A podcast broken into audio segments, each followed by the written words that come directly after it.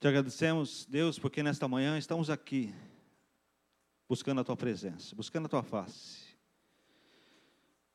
Buscando, Senhor, ah Deus, aquilo que Tu tens para nós. Nós te louvamos, Deus, nesta manhã, porque podemos abrir a Tua palavra, podemos ler a Tua palavra, podemos meditar na Tua palavra, podemos receber algo novo no nosso coração podemos ser alimentados no nosso espírito. Nós te louvamos, ó Deus, porque tu tens sido maravilhoso para conosco. O Senhor Deus tem nos mostrado na tua palavra a forma como o Senhor quer que nós nos comportemos, a forma de como o Senhor quer que nós vivamos, vivamos a nossa vida espiritual, a nossa vida cristã. Queremos te pedir ao Pai, em nome de Jesus, que o Senhor venha acrescentar no nosso coração a fé necessária para podermos, ó Deus, obedecer a tua palavra. Ah, Deus, tem tantas coisas na nossa vida, tem tantas coisas no nosso coração que nós precisamos arrancar para seguirmos o Senhor e servirmos o Senhor de uma maneira especial. Por isso, nos ajuda, Senhor, nesta manhã, a não apenas compreender, mas a viver é, de uma forma digna, de uma forma abençoada, aquilo que o Senhor tem para cada um de nós. Que ao recebermos a tua palavra nesta manhã, que ao sairmos aqui possamos sair abençoados, sair daqui levando conosco a bênção que tu tens para nós. Por isso, Deus, tira de nós toda distração, todo pensamento contrário todo pensamento que nos leva para longe da tua presença nessa hora. Que caiam por terra, agora em nome de Jesus. Tudo aquilo que não tem a ver com o teu reino e com a tua palavra. Assim, Deus, nós oramos nesta manhã, agradecidos em o nome de Jesus. Amém. Todo aquele que não renuncia a tudo o que possui, não pode ser meu discípulo, disse Jesus. E aí eu faço aquela pergunta, né? Que muitos fazem por aí. A gente está preparado para ter essa conversa? Estamos preparados para ter essa conversa, irmãos? Confie no Senhor de todo o seu coração e não se apoie em seu próprio entendimento.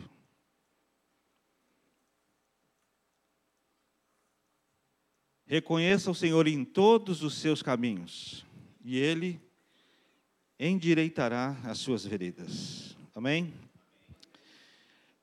Este é o ano da rendição. Precisamos nos render a Deus.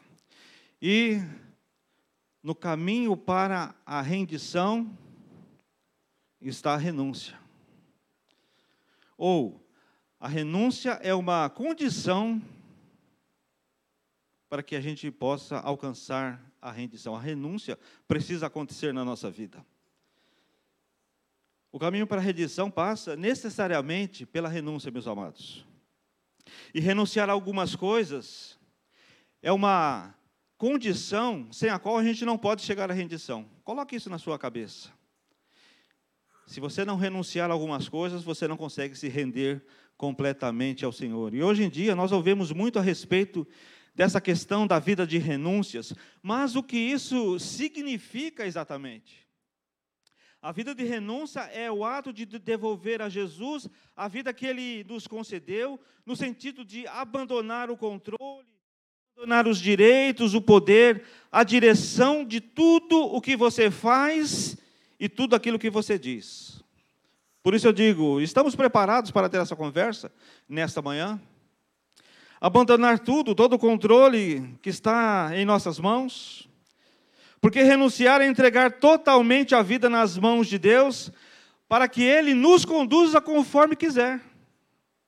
É deixarmos de lado o nosso próprio controle para que Jesus possa controlar a nossa vida conforme Ele quer.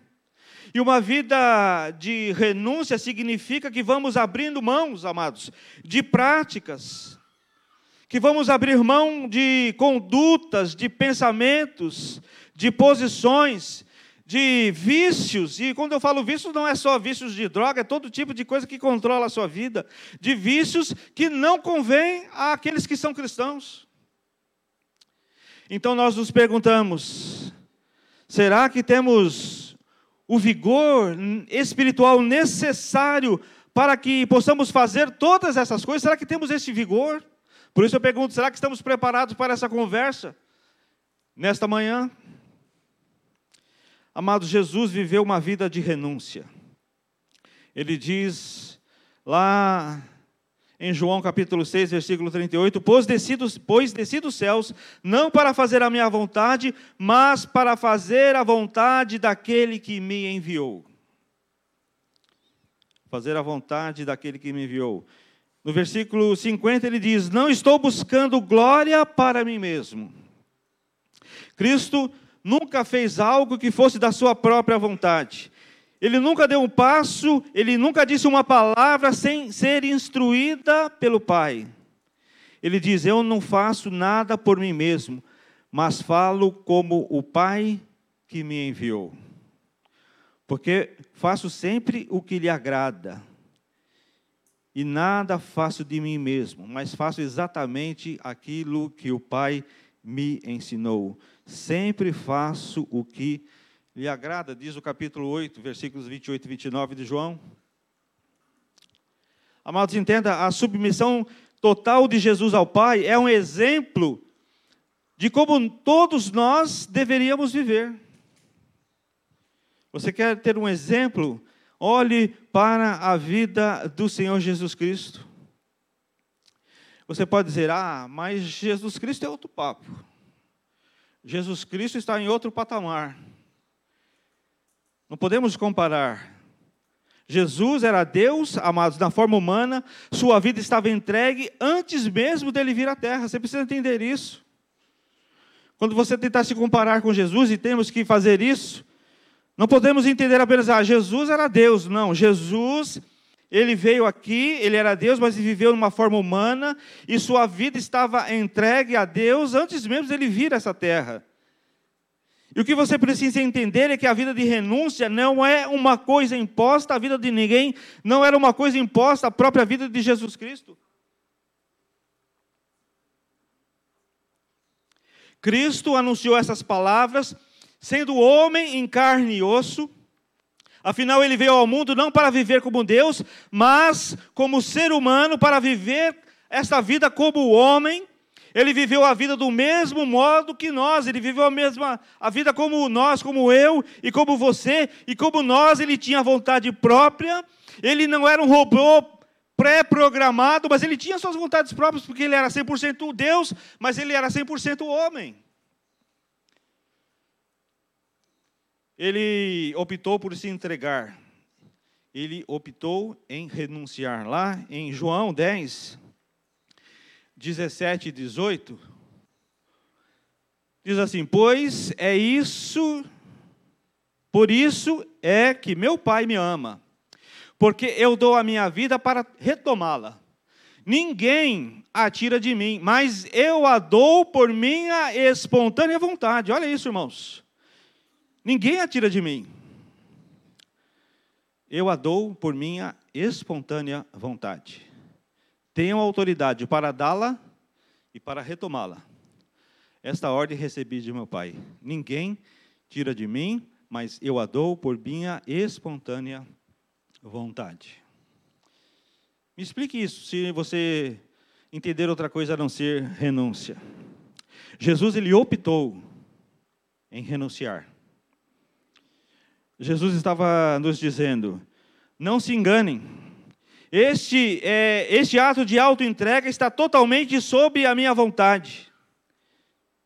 Estou optando por dar a minha vida. Eu não estou fazendo isso porque alguém me disse para eu fazê-lo. Ninguém está tomando a minha vida de mim. Meu pai me deu o direito e o privilégio de eu mesmo entregá-la. Ele também deu a opção de eu passar de mim este cálice para evitar a cruz. E Jesus disse: Eu escolho, todavia, fazê-lo por amor e completa submissão ao Pai. Nosso Pai Celeste deu a todos nós esse mesmo direito. O privilégio de escolhermos uma vida de renúncia. Ele não está impondo para você que você renuncie. Deus não impõe isso. Deus não impôs isso para o próprio Jesus. Ninguém é forçado a abrir mão de sua vida para Jesus. E eu não estou dizendo que você é obrigado a renunciar aquilo que você não deseja renunciar. Esse é um problema somente seu, irmão, minha irmã. Deus deu para você a escolha: ou você renuncia ou você não renuncia. E o nosso Senhor não nos faz sacrificar nossa vontade para devolver a Ele o controle de nossas vidas, mas Ele nos oferece livremente, como diz o texto, um caminho endireitado. Você quer ter suas veredas endireitadas pelo Senhor? Então renuncie a algumas coisas. Faça essa opção de renunciar. Ele nos oferece esse caminho livre, endireitado mas nós podemos optar por não entrar nesse lugar de plenitude. Se você quiser, você não precisa. Não precisa optar por entrar nesse caminho de plenitude que Deus está oferecendo para você. Isso tem que partir do nosso coração. Isso tem que partir do meu coração, partir do seu coração. A verdade, amados, é que podemos ter tanto de Cristo quanto nós quisermos. Tanto de Cristo quanto nós quisermos. Podemos nos aprofundar em Cristo o quanto nós optarmos. Podemos viver plenamente segundo a palavra de Deus e segundo a direção de Deus. E o apóstolo Paulo sabia disso. O apóstolo Paulo escolheu seguir o exemplo de Jesus, o de uma vida de total submissão, uma vida de total renúncia às coisas. E conhecendo a história de Paulo, ele tinha sido no passado uma pessoa que odiava Jesus, ele era um perseguidor de cristãos, ele é, era convencido da sua própria justiça, ele mesmo afirmou literalmente que respirava ódio contra os seguidores de Cristo quando ele ainda era Saulo. Ele também era um homem muito obstinado, ele era um homem muito ambicioso. Paulo era bem instruído, tendo sido ensinado pelos melhores mestres da época. Ele era um fariseu entre os mais zelosos líderes é, religiosos de Judá. Paulo era muito bom naquilo que ele fazia. Ele era muito inteligente, ele era muito obstinado, ele era um, estudo, um estudioso. Ele era obstinado, ele era ambicioso, ele era muito bom naquilo que ele fazia de fato, mas o que ele fazia não era certo. Mesmo achando que era, ele estava errado. E desde o princípio, Paulo estava em ascensão, estava a caminho do sucesso, ele tinha a aceitação da ordem religiosa é, da época, ele tinha uma clara missão, com recomendações de seus superiores, para levar presos os cristãos. Na verdade, ele tinha a sua vida toda planejada, sabendo exatamente aonde estava indo. E Paulo estava confiante de estar fazendo a vontade de Deus. Imagine isso. Paulo, ele estava com a plena convicção, ele tinha plena convicção daquilo que ele estava fazendo era correto para Deus. Mas o Senhor tomou este homem, que venceu por si só, que pela sua vida de dedicação, de inteligência, ele venceu as coisas, um homem que era obstinado e independente. E sabe no que Deus transformou Paulo? Ele o transformou num ardente exemplo de vida de renúncia. Paulo tornou-se uma das pessoas mais dependentes, plenas e conduzidas por Deus de toda a história que nós temos conhecimento. Em verdade, Paulo declara que a sua vida é um modelo para todos que quiserem viver inteiramente rendidos a Cristo. Olha isso que ele fala, depois de convertido, lá em Timóteo, 1 Timóteo 1,16. Não era mais Saulo, mas era Paulo. E diz: Mas por isso mesmo alcancei misericórdia, para que em mim, o pior dos pecadores, Cristo Jesus demonstrasse toda a grandeza da sua paciência, usando-me como um exemplo para aqueles que nele haveriam de crer para a vida eterna. Olha, veja, irmãos, o que Deus faz com uma pessoa que renuncia às suas coisas. Ele tornou-se um exemplo vivo de uma vida de renúncia. Paulo tornou-se uma das pessoas mais dependentes, plenas nesse sentido. O apóstolo Paulo é, estava dizendo: se você quer saber quanto custa viver uma vida de renúncia, veja, olha para a minha vida. Você determinou em seu coração ir mais a fundo com Jesus? Aqui está o que você poderá ter que suportar, diz Paulo. Paulo sabia que poucos estariam dispostos a seguir o seu exemplo. Por isso que eu disse: você está preparado para essa conversa nessa manhã? Eu sei também que muitos não querem, porque esta é uma decisão do coração, mas a vida de Paulo é um modelo para todos que escolheram uma vida de renúncia integral.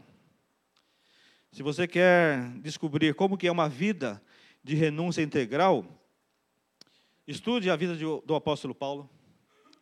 Eu quero dizer para eu quero dizer para você nesta manhã, meu amado, minha amada, que o caminho da renúncia começa com Deus nos levando a uma sensação de total fragilidade. Você fala, acho que o pastor leu errado aqui. Olha de novo, pastor, vê se está certo o que você escreveu aí. O caminho da renúncia começa com Deus nos levando a uma sensação de total fragilidade. Então Deus inicia o processo nos fazendo cair. Diz o texto que quando Saulo estava a caminho de Damasco, ele caiu. Não sei se foi do cavalo. Alguns falam que Paulo caiu do cavalo, né? Ali não fala nada disso. Supõe-se que ele estava de cavalo e quando apareceu aquela luz e aquela voz, o cavalo se assustou, derrubou ele, ele caiu. Mas se foi de cavalo ou não foi de cavalo, o fato é que ele caiu, isso não vem ao caso. Ele caiu. Paulo e para Paulo isso, não, isso aconteceu de verdade, ele caiu. Uma queda humilhante. Ele estava indo seguro de si para a direção de Damasco, quando uma luz ofuscante, ofuscante veio do céu, e Paulo foi derrubado ao chão, trêmulo. Então uma voz falou do céu, dizendo: Saulo, Saulo, por que me persegues? Eu fico imaginando que essas palavras levaram Paulo de volta a um evento que tinha acontecido na vida dele alguns meses atrás. De repente, esse fariseu justo, que era Saulo, compreendeu porque a sua consciência estava irrequieta. Paulo tinha suportado longas noites de agitação, atormentados por uma inquietação, por uma confusão, pois eles tinham visto algo que o tinha abalado até o âmago do seu ser, até ali o âmago do seu interior. Paulo tinha acompanhado o apedrejamento de Estevão. Se você ler Atos dos Apóstolos, você vai entender isso. E creio que Paulo lembrou do olhar na face de Estevão diante da morte. Estevão tinha uma expressão celestial, uma presença santa em torno dele e suas palavras tinham muito poder. Talvez isso veio à mente de Paulo quando aquela voz falou assim: Saulo, Saulo, por que você me persegue? Aquelas palavras de Estevão eram penetrantes e cheias de poder de convencimento. Estevão era homem humilde que não se importava nem um pouco com a reprovação do mundo ele não estava impressionado com as autoridades religiosas e ele não tinha medo da morte. E Paulo presenciou tudo aquilo. Perceba, irmãos, isso tudo expunha o vazio na vida de Paulo, a partir daquele momento. Este fariseu, dos mais devotos que conhecemos, percebeu que Estevão tinha algo que ele não possuía. Paulo tinha tido contato face a face com um homem totalmente submisso a Deus, e isso fez de Paulo, naquele momento, um homem infeliz. Provavelmente ele pensou: eu me preparei durante anos lendo as Escrituras Sagradas, mas esse homem, sem estudos, proclamou a palavra de Deus com autoridade.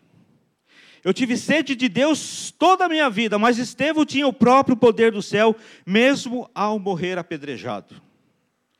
Ele claramente conheceu Deus como jamais encontrei outra pessoa. Todavia, todo esse tempo, estive perseguindo aqueles a quem seguiam o Senhor Jesus. E Paulo sabia que estava faltando algo na sua vida. A partir daquele momento, Paulo teve essa clara consciência. Ele tinha conhecimento de Deus, mas não tinha nenhuma revelação própria, como Estevão tinha. E agora, ali de joelhos, tremendo, ele ouve essas palavras do céu, porque perguntou: Quem és tu, Senhor? Ele falou assim: Eu sou Jesus, a quem você persegue. Imagine o nó que não deu na cabeça de Saulo naquele momento que ele pensou todas as coisas, que ele, os, os cristãos que ele levava preso, Estevão que ele consentiu na sua morte. Foi uma revelação sobrenatural. E as palavras viraram o mundo de Paulo de cabeça para baixo. Creio que a estas alturas, ele deve ter ficado durante horas sobre a sua face, remoendo tudo aquilo, triste, chorando, dizendo assim: Eu estava totalmente enganado. Gastei todos esses anos com educação e com estudo, praticando boas obras, mas o tempo todo eu estava no caminho errado. E ele fala: Jesus é o Messias. Ele veio, mas eu não o conheci. Todas aquelas passagens de Isaías fazem sentido agora. O do servo sofredor, etc. Elas eram a respeito de Jesus. Agora entendo o que Estevão possuía. Estevão possuía um conhecimento íntimo do Senhor Jesus Cristo. E a Escritura diz: que Paulo, trêmulo, assustado, disse: Senhor, o que queres que eu faça?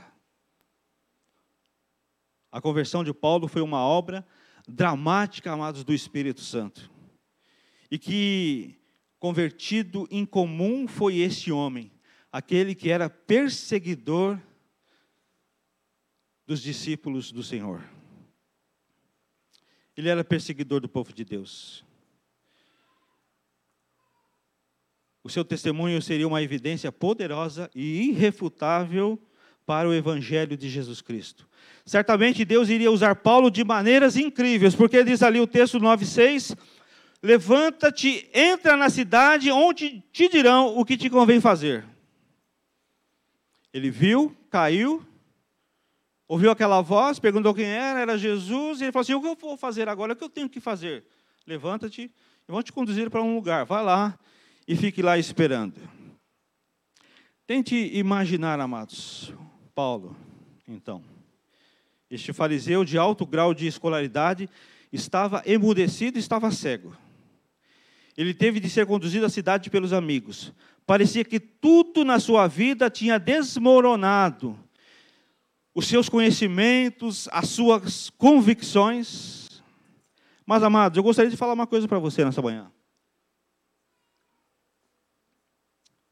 A realidade, a realidade de tudo isso é a seguinte: Paulo estava sendo conduzido pelo Espírito Santo para uma vida de renúncia. Amém? Paulo estava sendo conduzido pelo Espírito Santo do Senhor a uma vida de renúncia. E quando ele pergunta, Senhor, que queres que eu faça? Seu coração estava é, clamando, Jesus, como eu posso servir ao Senhor? Como eu posso conhecer ao Senhor e agradar mais ainda? Nada mais importa, tudo que eu tenho realizado na minha carne é refúgio. Tu és tudo para mim agora. Ele estava sendo encaminhado para uma vida de renúncia. Paulo passou os três dias seguintes jejuando e orando. Todavia, nenhuma palavra veio do céu. Ele tinha ensinado e pregado a outros, mas nenhum dos seus conhecimentos poderia ajudá-lo naquele momento. Ele estava totalmente fragilizado, Então ele deve ter orado assim: ó oh Deus, tu me destes um desejo tão grande de conhecer ao Senhor, por favor, mostra-me o que fazer. Estou cego, estou confuso, nada faz sentido para mim. E você que é seguidor consagrado de Jesus Cristo, preste atenção a esta cena. Aqui está o modelo para uma vida de renúncia. Quando você decidir se aprofundar em Cristo, Deus vai colocar um Estevão no seu caminho. Ele vai confrontar você com alguém cujo semblante tem o brilho de Jesus. Essa pessoa não vai estar interessada, é, ela não, não, não vai estar interessada nas coisas do mundo, ela não vai estar preocupada com aplausos dos homens. Essa pessoa só se preocupará apenas em agradar ao Senhor. E a vida dela vai expor a complacência e as concessões que você tem feito. E fará você refletir de uma maneira séria. Prepare-se, porque se você quer renunciar tudo em favor do Senhor, Deus vai colocar um Estevão na sua vida para te mostrar aquilo que você está fazendo de errado de maneira séria. Assim como Paulo, você sentirá repentinamente a sua falência. Veja, naquele momento que ele ficou cego, como umas escamas nos olhos que impediam de vê-lo, ele sentiu-se falido. Porque quem faz renúncia das coisas que ama, vai se sentir falido e com a sensação, aquela sensação de desamparo na vida. Mas acredite, irmãos, tudo isso é um agir de Deus na sua vida. Tudo isso vai ser um agir de Deus. Renunciar não é fácil. Por isso que eu falei, você tem condições de nessa manhã ter essa conversa? Porque não é fácil, eu sei que não é fácil. Nós vamos ter uma sensação de fragilidade. Nós vamos ter uma sensação de que estamos perdendo uma coisa muito séria, muito forte na sua vida. Nós vamos acabar com aquela sensação de estarmos falidos espiritualmente.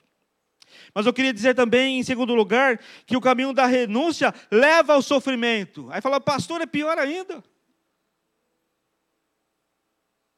Você não poderia melhorar um pouco essa, esse sermão?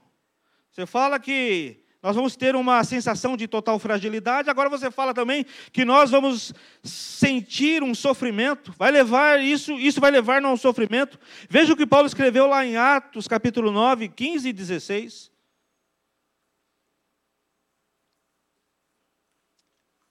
Mas o Senhor disse a Ananias: Vá, este homem, estava se referindo a Paulo, é meu instrumento escolhido para levar o meu nome perante os gentios e os seus reis. Guarde isso. É o meu instrumento escolhido para levar o meu nome perante os gentios e seus reis, e perante o povo de Israel, e desmostrarei a ele o quanto deve sofrer pelo meu nome. Paulo recebeu a promessa de ter um ministério frutífero, irmãos. Mas ele teria que suportar grandes sofrimentos para que ele pudesse realizá-lo. E o sofrimento, amados, é um assunto amplo. Não daria para falar aqui em poucas palavras, nós não conseguiríamos exaurir, não conseguiríamos esgotar o assunto, porque o sofrimento inclui muitos tipos diferentes de dor. O sofrimento inclui a agonia física, ele inclui a angústia mental, a aflição emocional, a dor espiritual.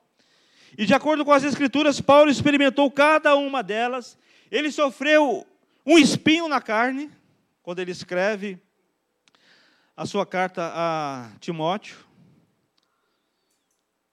Naufrágios. Ele estava no navio, o navio simplesmente afundou.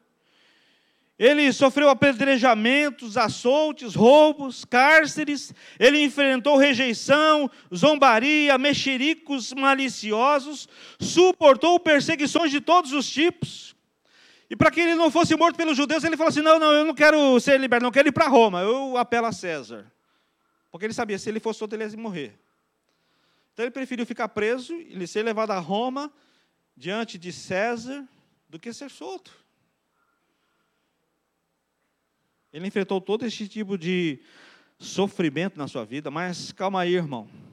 Este modelo de sofrimento da vida de Paulo não será experimentado por todos aqueles que buscam uma vida de renúncia.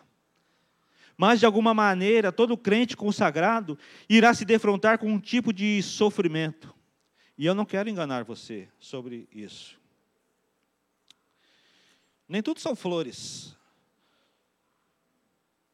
Entenda, amados, há um propósito atrás de tudo isso. Entenda, irmãos, sofrimento é uma área da vida sobre a qual nós não temos controle. É a área na qual aprendemos a nos render à vontade de Deus. Acredite nisso. E podemos chamar esse sofrimento de escola da renúncia. Escola da renúncia. É um local de treinamento onde, como Paulo, caímos sobre as nossas faces e terminamos clamando assim: Senhor, não dá para aguentar isso. É muito para mim. E ele responde: Bom, deixa comigo, entrega tudo a mim. Entrega o corpo, alma, mente, coração, tudo e confie em mim plenamente. Amém? Você confia em Deus? Você confia que, mesmo você passando por sofrimentos, o Senhor vai estar com você? E se você tomar o caminho da renúncia, da submissão completa, sofrerá muito mais do que um cristão mediano. Eu sempre falo assim, um cristão medíocre. Não no sentido pejorativo, porque medíocre é aquele que está no meio, é mediano, né? não é nem um lado nem outro. Está sempre no meio, é mediano, é um crente medíocre. Se nós entrarmos nesse caminho da renúncia, nós vamos sofrer menos do que um cristão mediano, complacente. E é isso mesmo que eu estou falando. É um crente mediano, é um crente que não é lá nem cá, é aquele complacente, aquele que não se envolve com nada na igreja, aquele que é indiferente para as coisas da igreja. É aquele que só gosta de vir domingo para a igreja, é aquele que não se envolve com nada, é aquele que, é assim, tanto faz. Sabe? O crente tanto faz? Tanto faz. Se tem culto, tanto faz. Se não tem, tanto faz. Se tem oração, tanto faz. Mas se também não tem, tanto faz. É o crente tanto faz. Tanto faz. Se um crente que faz concessões, ele sofre, é somente para o seu benefício. É somente para o seu benefício. O Senhor pode estar usando a dor para desabituá-lo de algum pecado que ele não quer deixar, algum pecado particular. E ninguém mais vai aprender com as suas lições senão somente ele. Mas se você deseja a vida de renúncia, meus amados, o seu sofrimento eventualmente se tornará um grande conforto para outros. Paulo diz lá em 2 Coríntios 1, de 3 a 6, Bendito seja o Deus e Pai de nosso Senhor Jesus Cristo, o Pai das misericórdias e Deus de toda consolação, que nos consola em todas as nossas tribulações, que nos consola em todas as nossas tribulações, para que, com a consolação que recebemos de Deus, possamos consolar os que estão passando por tribulações. Amém? Pois assim como os sofrimentos de Cristo transbordam sobre nós, também por meio de Cristo transborda a nossa consolação. O que Paulo está falando aqui, está dizendo aqui, é que os sofrimentos que são permitidos por Cristo, esses sofrimentos são permitidos por Cristo e nosso Senhor permite que essas dores nas nossas vidas, para nos tornar testemunhos da fidelidade de Deus diante dos outros. Nós passamos por sofrimentos, recebemos consolação e nós podemos consolar aqueles que estão sofrendo. Por isso que eu disse, quando uma pessoa mediana, um crente mediano sofre, o benefício é somente para ele, mas quando um cristão que renuncia, que tem uma vida de renúncia, quando vem esse sofrimento e que vem a consolação de Deus, essa consolação ajuda ele a consolar aqueles que estão sofrendo também.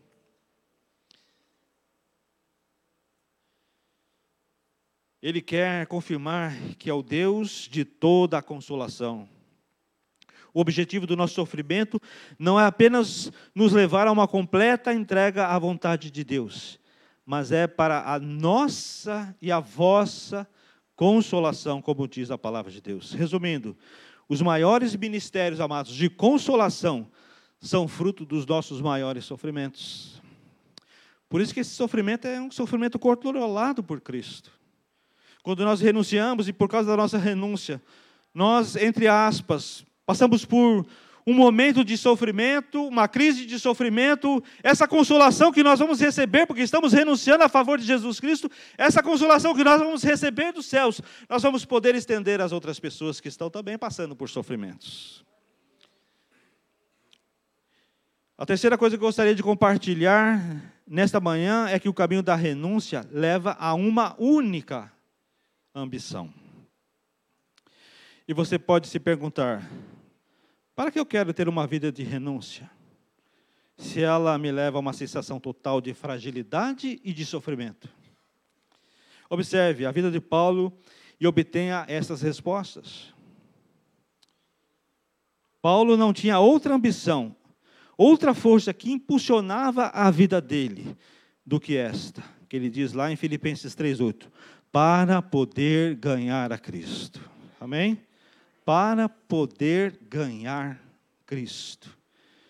E a pressão para um ministério hoje ser bem sucedido tem sido uma coisa, uma praga dentro da igreja. Eu digo isso porque alguns pensam que os cultos precisam ser mais amigáveis com os pecadores, que os sermões devem ser mais brandos, que não falem tanto sobre o pecado.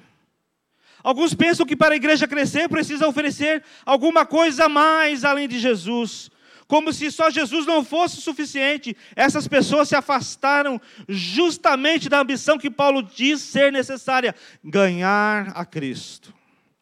Pelos padrões atuais de sucesso, amados, Paulo seria o maior fracasso, seria um fracasso total. Ele não construiu nenhum prédio, ele não tinha uma organização, os métodos que ele usava eram desprezados por outros líderes. Na verdade, a mensagem que Paulo pregava ofendia aos seus ouvintes, às vezes foi até apedrejado por isso. E sabe qual era o assunto das suas mensagens?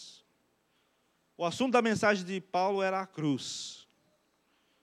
É isso mesmo, era a cruz de Cristo. E mas eu tenho visto muitos vídeos, a gente se pega, né, passando, vendo vídeos lá na, nas redes sociais, e um vai chamando outro, outro vai chamando um. Aí eu falei assim, eu não vou mais ver assistir esses vídeos não. Porque um dia desses, eu vi um pastor dizendo assim, ah, tem coisas que eu não consegui em nome de Jesus. Quando eu fui expulsar um demônio, o demônio não queria sair em nome de Jesus, eu me revoltei e ele foi embora. Aí então ele expulsou em nome dele. Outro estava dizendo, irmãos, que nós, quando aceitamos a Cristo, nós nos tornamos igual a Deus. No mesmo nível de Deus.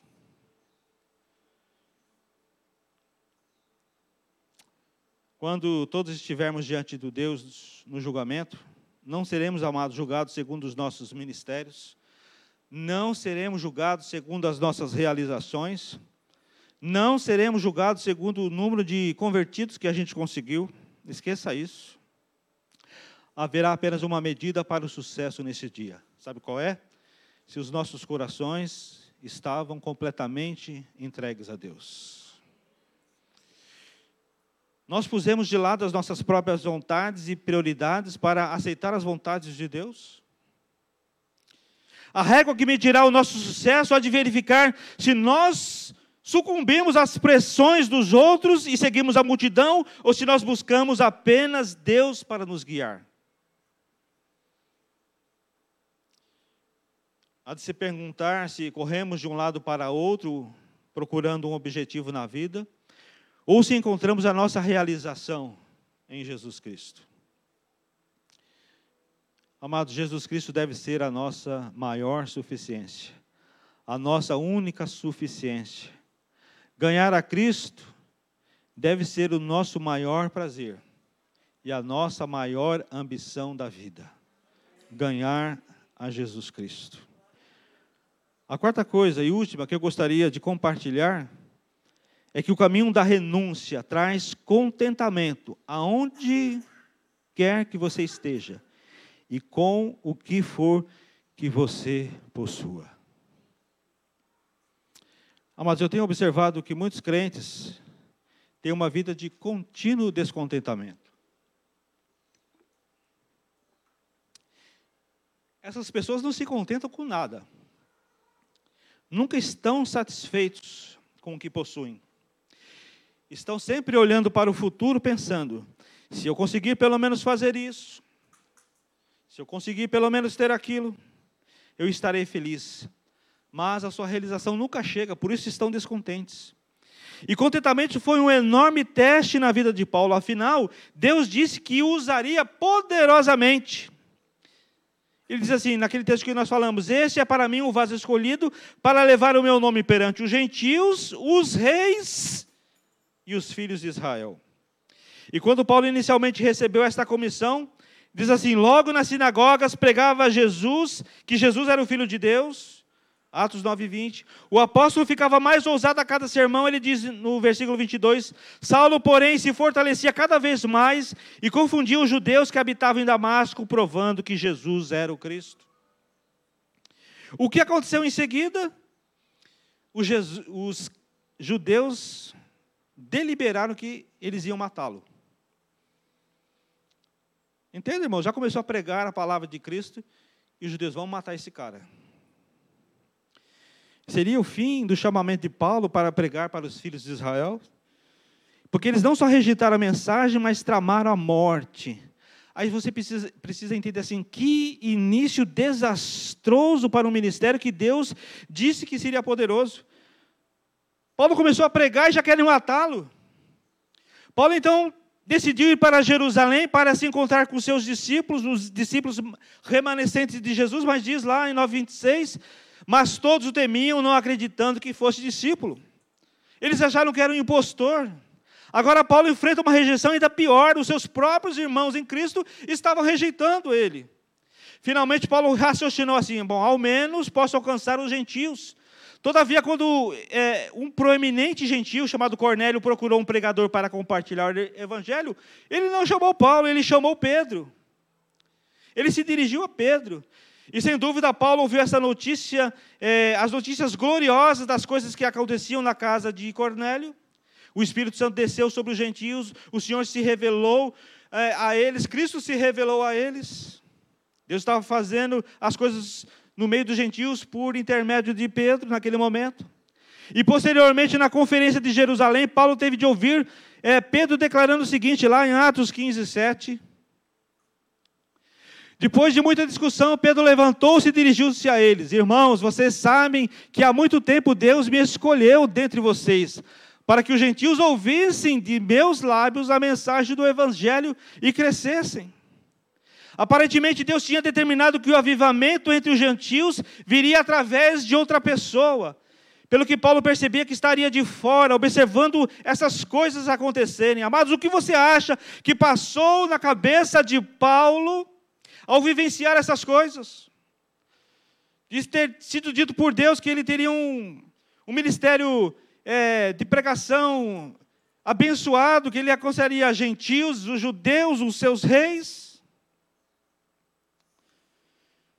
E a verdade é que através de tudo isso, o desapontamento, a dor, as ameaças da sua vida, Deus estava ensinando a, a, a Paulo uma coisa crucial. Paulo estava aprendendo a ter constantemente um contentamento, gradualmente, passo a passo. Era passo a passo. E mais tarde, quando Paulo pregou lá em Antioquia, veja, amados, sua mensagem foi contestada pelos líderes judeus. Então Paulo declarou: Eis que nos voltamos para os gentios, já que vocês não recebem essa palavra, nós vamos para os gentios. E Paulo pregou lá, então, é, parou de pregar, é, pregar é, aos judeus, deixou os judeus, foi para outro lugar, e diz a palavra de Deus, e divulgava a palavra do Senhor por toda aquela região. Mas antes que pudesse saborear a vitória, diz assim, o texto de 13,50. Eu estou lendo aqui para ir mais rápido. Os judeus incitaram as mulheres devotas de alta posição e levantaram uma perseguição contra Paulo e Barnabé e os lançaram fora da região. Olha, ele estava sendo rejeitado por todo mundo. Aquele que tinha ouvido, ouvido a promessa de que seria uma bênção, de que iria pregar para os gentios, para os reis, para os judeus, estava sendo rejeitado por todo mundo. Em seguida, Paulo voltou a atenção para Icônio, e ao pregar lá, mais uma vez, creu uma grande multidão, tanto de judeus como de gregos. Mas um avivamento caiu sobre a cidade. E novamente diz assim: houve um motim tanto dos gentios como dos judeus, juntamente com as suas autoridades, para os ultrajar e apedrejarem. Agora uniram judeus e gentios contra Paulo. Amados, você pode imaginar a confusão e o desencorajamento de Paulo. A cada movimento, o seu chamado parecia frustrado. Deus lhe tinha prometido um ministério de evangelização com muitos frutos. Mas cada vez que pregava, Paulo era amaldiçoado, rejeitado, agredido, apedrejado. E como ele respondia a tudo isso, irmãos? Bom, você fala assim, ah, ele, então ele começou a blasfemar. Ele começou a murmurar, ele amaldiçoava. Você acha que ele respondeu assim? Ele respondeu simplesmente assim, amados, em Filipenses 4:11. Aprendi a viver contente em toda e qualquer situação. Era preso e vivia contente por causa do evangelho. Apanhava e vivia contente. Levava pedrada, vivia contente. Os caras queriam matar, ele tinha que fugir, ele vivia contente. Sabe o que é isso, irmãos? É uma vida de renúncia. Esse é o caminho de renúncia que nós precisamos também seguir. Paulo não questionava, Paulo não reclamava, ele não buscava saber quanto chegaria, é, quando ele ia chegar a pregar a reis e governadores. Ele dizia basicamente: Posso não estar vendo agora o que o Senhor me prometeu, mas estou avançando pela fé. Estou contente em ter Jesus. Por causa dele, posso viver a cada dia e cada dia eu posso viver ao máximo. E o contentamento de Paulo, em qualquer circunstância, era o resultado de uma vida de renúncia. O contentamento de Paulo em qualquer circunstância era o resultado de uma vida de renúncia, de submissão e de rendição ao Senhor. Paulo não tinha pressa de ver tudo se cumprindo na sua vida. Eu aprendi a viver contente em toda e qualquer situação, diz ele. Ele sabia que tinha uma promessa imutável de Deus, irmãos. Quando naquele dia que as escamas caíram dos olhos, que ele foi batizado e que ele começou a pregar, ele sabia que Deus tinha uma verdade imutável, uma promessa imutável na sua vida e ele se apegou a ela. No momento, aquele momento ali, daquele texto, ele estava contente em poder ministrar em qualquer lugar que estivesse. Talvez testemunhando para um carcereiro, para um marinheiro, para algumas mulheres na beira do rio. Este homem tinha uma missão de âmbito mundial, no entanto, era fiel no testemunhar de um por um. E chegou o momento, vai chegar o momento na vida dele que ele vai é, pregar o evangelho para governadores, para pessoas importantes, para reis, para as pessoas de, investidas de poder, mas ele se contentava em pregar para um carcereiro, para uma pessoa que a gente nem sabe o nome na Bíblia. Paulo também não invejava, Paulo não tinha ciúme de pessoas mais jovens que aparentemente o estavam deixando para trás na pregação do evangelho numa escala mundial. Diz a palavra de Deus que outros estavam à frente dele. Mas, como nós sabemos, Paulo foi aquele que mais traduziu Cristo para nós que somos gentios, que não somos judeus. Porque Paulo, na sua vida de renúncia, de submissão e de redição, ele acreditava nas promessas de Deus ele confiava naquilo que Deus havia prometido para ele. Por isso, ele via, ele vivia contente em toda e qualquer circunstância. Eu gostaria que os irmãos do louvor já viessem para frente. Nós vamos encerrar. Eu gostaria que você ficasse de pé.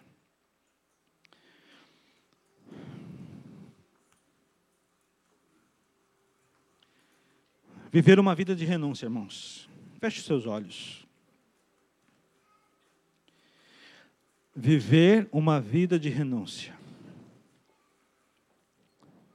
A estrada que nos leva à rendição, ela passa pela renúncia. Ela passa por uma vida de renúncia. Agora eu gostaria de perguntar a você, você não se preocupe com quem está ao teu lado, você vai fazer uma introspecção. Você vai olhar para dentro de si mesmo. E você vai analisar a sua própria vida à luz da palavra de Deus. Eu quero perguntar quanto a você, o que você precisa renunciar na sua vida? O que você precisa deixar? O que você precisa renunciar?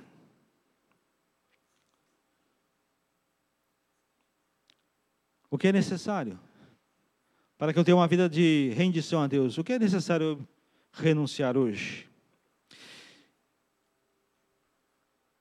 O que o Espírito Santo está falando para você agora que você precisa deixar para lá? Deixar para trás, renunciar. O que o Espírito Santo está falando para você agora que você precisa abandonar? Talvez aquele. Quem sabe, né? Você precisa renunciar aquele vício. Talvez você precisa renunciar aquele comportamento. Talvez você precisa renunciar aquele pensamento. Talvez você precisa renunciar aquela obstinação. Eu não sei qual é, ninguém sabe, só você. O que o Espírito Santo está dizendo para você nesta manhã? Meu filho, Renuncie isso. Você não vai conseguir se render a Deus se você não abrir mão dessas coisas que atrapalham sua vida. O que você precisa renunciar, meu amado, minha amada? Quem sabe você precisa renunciar a um sentimento, a um sentimento que talvez não faz com que você não se aproxime de Deus, que você vive à, à margem das coisas de Deus. Talvez é um sentimento que você precisa renunciar hoje.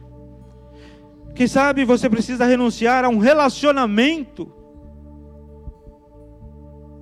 Ah, eu tenho visto tantas pessoas que por causa de um relacionamento se perderam na vida. Porque acharam que o seu relacionamento era melhor do que a comunhão com Cristo. E se perderam completamente na vida. Talvez o Senhor está falando para você que você deve renunciar a um relacionamento. Quem sabe você precisa renunciar a uma vontade, aquela vontade que te controla, aquela vontade que te faz paralisar. Talvez você precisa renunciar a um desejo. Que os nossos corações, amados, nesta manhã possam ser como o de Paulo, que buscou uma vida de renúncia. Que buscou uma vida de renúncia. Eu gostaria que você, nessa hora, começasse a orar. Que você começasse a buscar a Deus. Que você começasse a de verdade. A partir do seu coração, do desejo do seu coração. Não é o desejo do meu coração. Tem que ser um desejo do seu coração. De a partir de agora você renunciar àquilo que te prende. Aquilo que te faz caminhar em, em passos curtos em passos travados. Talvez a sua vida esteja travada porque você não renunciou a alguma coisa que você precisa renunciar e que o Espírito Santo tem falado com você, mas você não consegue. Então peça a Deus que Ele te dê o desejo no coração e a força necessária para você renunciar tudo aquilo que te prende, tudo aquilo que não é bom para a sua vida. Tudo aquilo que não é bom para a sua vida espiritual, talvez seja bom para a sua vida carnal, mas para a sua vida espiritual não é e você não tem coragem, não tem força de renunciar, aquele sentimento, aquela emoção, aquele desejo, aquele relacionamento talvez que tenha aprendido você. Numa esfera completamente distante de Deus. Deus quer que você renuncie, mas a decisão tem que ser do seu coração.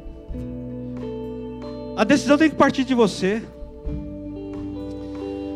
A decisão tem que partir lá do profundo da sua alma, do profundo do seu ser, e dizer assim: Deus, a partir de hoje eu renuncio tal coisa. A partir de hoje eu não quero mais viver sob a influência de determinada coisa, porque eu quero viver uma vida de renúncia. Eu quero viver, Senhor, uma vida de renúncia. E que essa vida de renúncia, Pai, pode trazer até sofrimento, mas eu sei que as consolações do Senhor vão ser sobre a minha vida. Eu posso renunciar e posso sentir aquele desejo, aquela, aquela ter aquela sensação de que estou falindo emocionalmente, estou falindo espiritualmente, mas é pelo contrário, é ao contrário. Deus vai nos fortalecer para fazermos a vontade dEle. O que você precisa renunciar hoje? Deus está dando essa oportunidade. Deus está dando essa chance para você abandonar tudo aquilo que não convém. Paulo abandonou.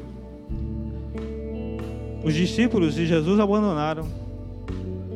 Muitos homens e mulheres na história da igreja abandonaram, renunciaram para ganhar a Cristo. E eu sei que você quer ganhar a Cristo. Eu sei que você quer, no íntimo do seu coração, ganhar a Cristo, mas há coisas que nós precisamos fazer, há preços que nós teremos que pagar. Você está preparado para essa conversa? Você está preparado para isso nessa manhã? Que o Espírito Santo te encoraje, que o Espírito Santo te dê ousadia, que o Espírito Santo dê um fogo incontrolável no seu coração, para que você renuncie tudo aquilo que te faz ficar distante de Deus. Senhor, tu tens aqui nesta manhã os teus servos, tu tens aqui nesta manhã as tuas servas. Tu conheces, ó Deus, o interior de cada um. Tu sabes, ó Deus, o que está no coração de cada um nesta hora. O Senhor sabe, ó Deus, o que está na mente. Tu sabes, ó Deus, o que está interiorizado na vida de cada um. E tu sabes, ó Pai, aquilo que eles precisam, assim como eu, renunciar, para que eu possa, para que eles possam ganhar a Cristo. Deus, eu te peço em nome de Jesus que a gente, ao sair daquela porta, tenha deixado para trás tudo aquilo, todas as coisas que não contribuem para que eu tenha uma vida santa, para que eu tenha uma vida espiritual próspera, para que eu tenha uma vida espiritual agradável a Ti. Que eu possa deixar, Deus, no Teu altar, que eu possa entregar tudo aquilo que o Senhor deseja que a gente entregue hoje. Olha para os meus, meus irmãos nesta hora, Pai, com o teu olhar de graça e misericórdia. Que o teu Espírito Santo haja poderosamente nas suas vidas e nos seus corações, no seu interior, para que a partir da renúncia possamos viver uma vida que lhe agrada, Senhor. Assim, Deus, nós oramos nesta manhã e te agradecemos em nome de Jesus Cristo. Amém. Amém, irmãos.